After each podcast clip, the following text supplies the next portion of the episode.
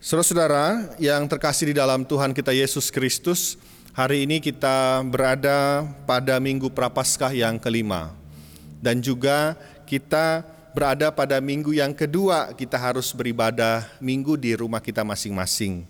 Beberapa hari yang lalu, saudara-saudara, salah seorang teman saya mengirimkan pesan di salah satu grup WA kami.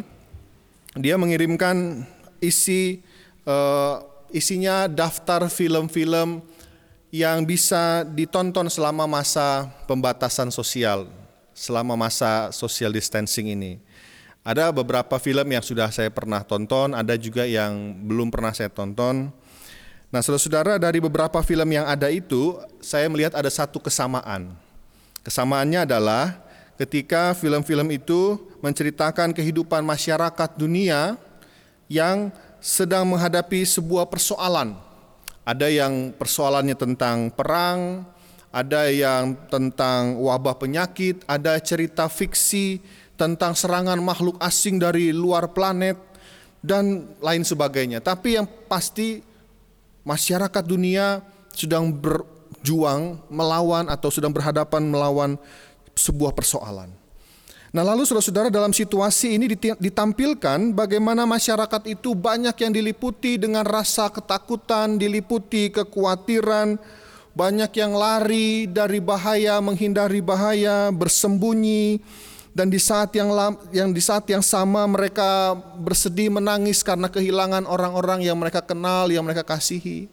Dan di saat yang sama juga mereka mengharapkan ada sebuah harapan yang datang dari sosok-sosok pahlawan yang menjadi tokoh utama dari film-film tersebut. Saudara-saudara, mereka berharap keadaan yang menyeramkan yang sedang mereka alami itu bisa segera berlalu, kehidupan mereka bisa pulih secara perlahan-lahan. Nah, lalu saudara-saudara, keadaan seperti di film-film itu kalau kita perhatikan sebetulnya tidak sebanding dengan situasi kondisi yang dialami oleh bangsa Israel sebagaimana yang kita baca atau sebagaimana konteks kitab Yeskiel ini ketika mereka harus menanggung kemarahan Allah, murka Allah atas perilaku mereka yang menyeleweng dan mengecewakan Tuhan. Sikap hidup yang menyeleweng dari jalan Tuhan itu membawa mereka pada sebuah penghakiman Allah dan hukuman yang mereka terima itu ternyata bukan hukuman yang sepele, bukan hukuman yang ringan, bukan hukuman yang main-main. Hukuman yang diterima dan kehidupan bangsa Israel yang harus mereka jalani digambarkan seperti lembah yang berisi penuh dengan tulang-tulang. Betapa gambaran yang memperlihatkan pada kita betapa Tuhan betul-betul marah, Tuhan betul-betul kecewa, sehingga juga Tuhan membiarkan Israel mengalami keadaan seperti itu, membiarkan Israel menanggung akibat dari dosa-dosa mereka. Dan keadaan ini saudara-saudara ternyata membuat mereka juga menjadi orang yang kehilangan harapan. Dan ini tentu bisa kita pahami kalau keadaannya seperti itu mungkin kita juga akan kehilangan harapan. Hilangnya harapan itu terungkap dalam ucapan-ucapan seperti tulang-tulang kami sudah menjadi kering dan harapan kami sudah lenyap, kami sudah hilang. Bisa saudara-saudara bayangkan betapa putus asanya mereka, betapa hilang harapan mereka.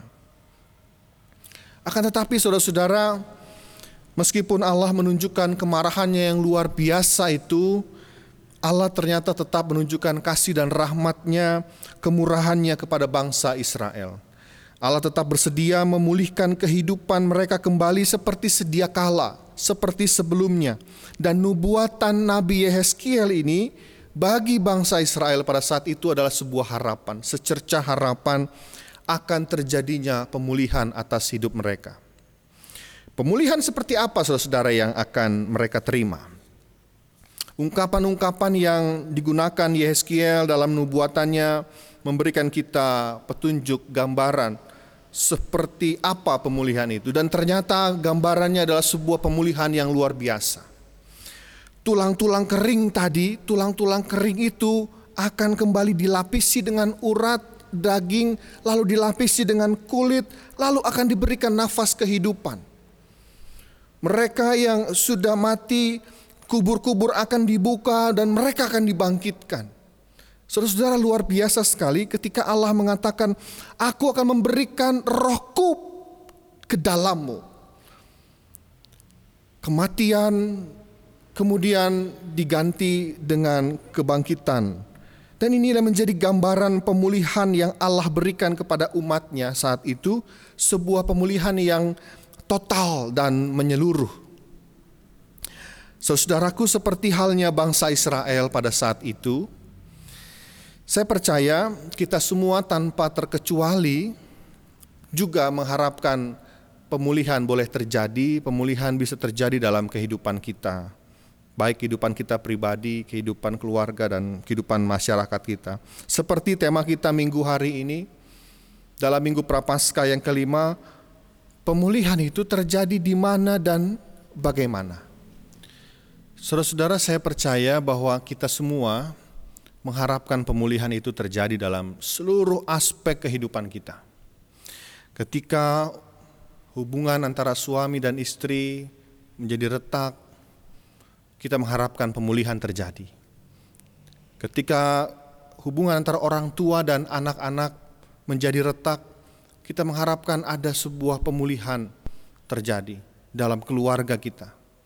Ketika hubungan antara kakak beradik, saudara bersaudara bisa menjadi retak karena banyak hal, karena banyak faktor, di saat itu kita juga mengharapkan pemulihan terjadi. Ketika hubungan relasi persahabatan kita dengan sahabat kita juga mengalami keretakan, tentu kita berharap bisa terjadi pemulihan.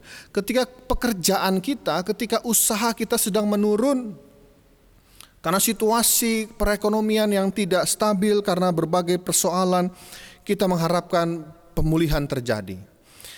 Ketika bumi kita, saudara-saudara, semakin hari semakin rusak, polusi di mana-mana, bencana di mana-mana, kita juga ingin bumi kita pulih kembali.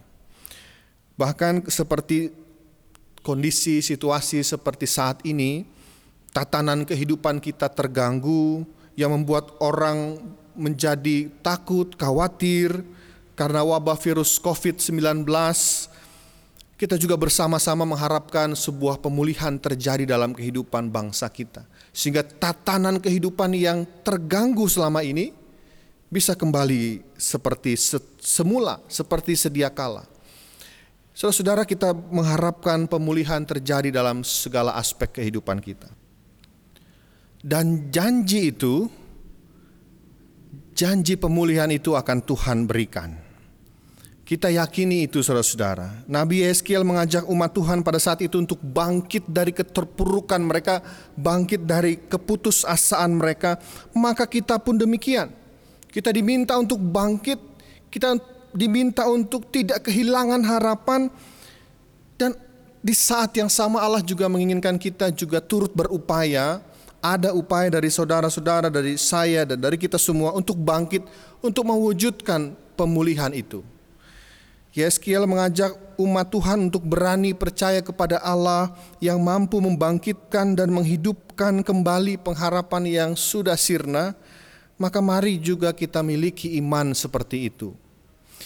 Kita imani Tuhan kita adalah Tuhan yang akan memulihkan kembali kehidupan kita. Kita imani bahwa Tuhan akan memberikan pemulihan di dalam kehidupan keluarga kita. Kita imani bahwa Dia juga yang akan memulihkan relasi-relasi yang selama ini retak, yang selama ini rusak. Kita imani juga Tuhan yang akan menolong kita untuk memulihkan tatanan kehidupan kita akibat virus corona yang merajalela ini. Saya tahu Bapak Ibu Saudara-saudara sudah banyak orang yang mulai bosan diam di rumah, ingin kehidupannya kembali seperti semula. Ada banyak Bapak Ibu Saudara-saudara yang ingin kembali segera beribadah di gedung gereja, ingin kembali bertemu dengan saudara-saudara seiman. Saya tahu ada banyak orang yang psikolog, secara psikologis merasa gelisah, khawatir di rumah karena yang ditonton, yang didengar berita-berita tentang virus corona yang menakutkan. Dan kita ingin ini semua bisa segera berlalu. Saya tahu ada banyak orang yang merasakan dampak ini secara ekonomi. Ketika kehidupan mereka bergantung pada pekerjaan mereka sehari-hari. Virus ini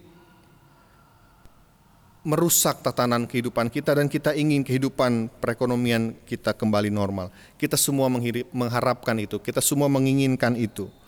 Maka Bapak Ibu Saudara-saudara mari kita imani Tuhan akan memberikan pemulihan pada kehidupan kita. Allah yang kita kenal adalah Allah yang berpihak pada kehidupan. Dia tidak pernah berpihak pada kematian. Dia memilih kehidupan. Oleh karena itulah ia memilih untuk mati di kayu salib. Kita tunjukkan saudara-saudara bahwa kita tidak akan kehilangan harapan, kita tidak akan putus asa. Mari kita imani pemulihan akan terjadi di mana? Di semua tempat, di keluarga kita, di kehidupan kita, di persekutuan kita.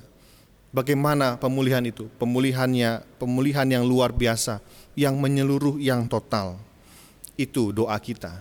Itu harapan kita.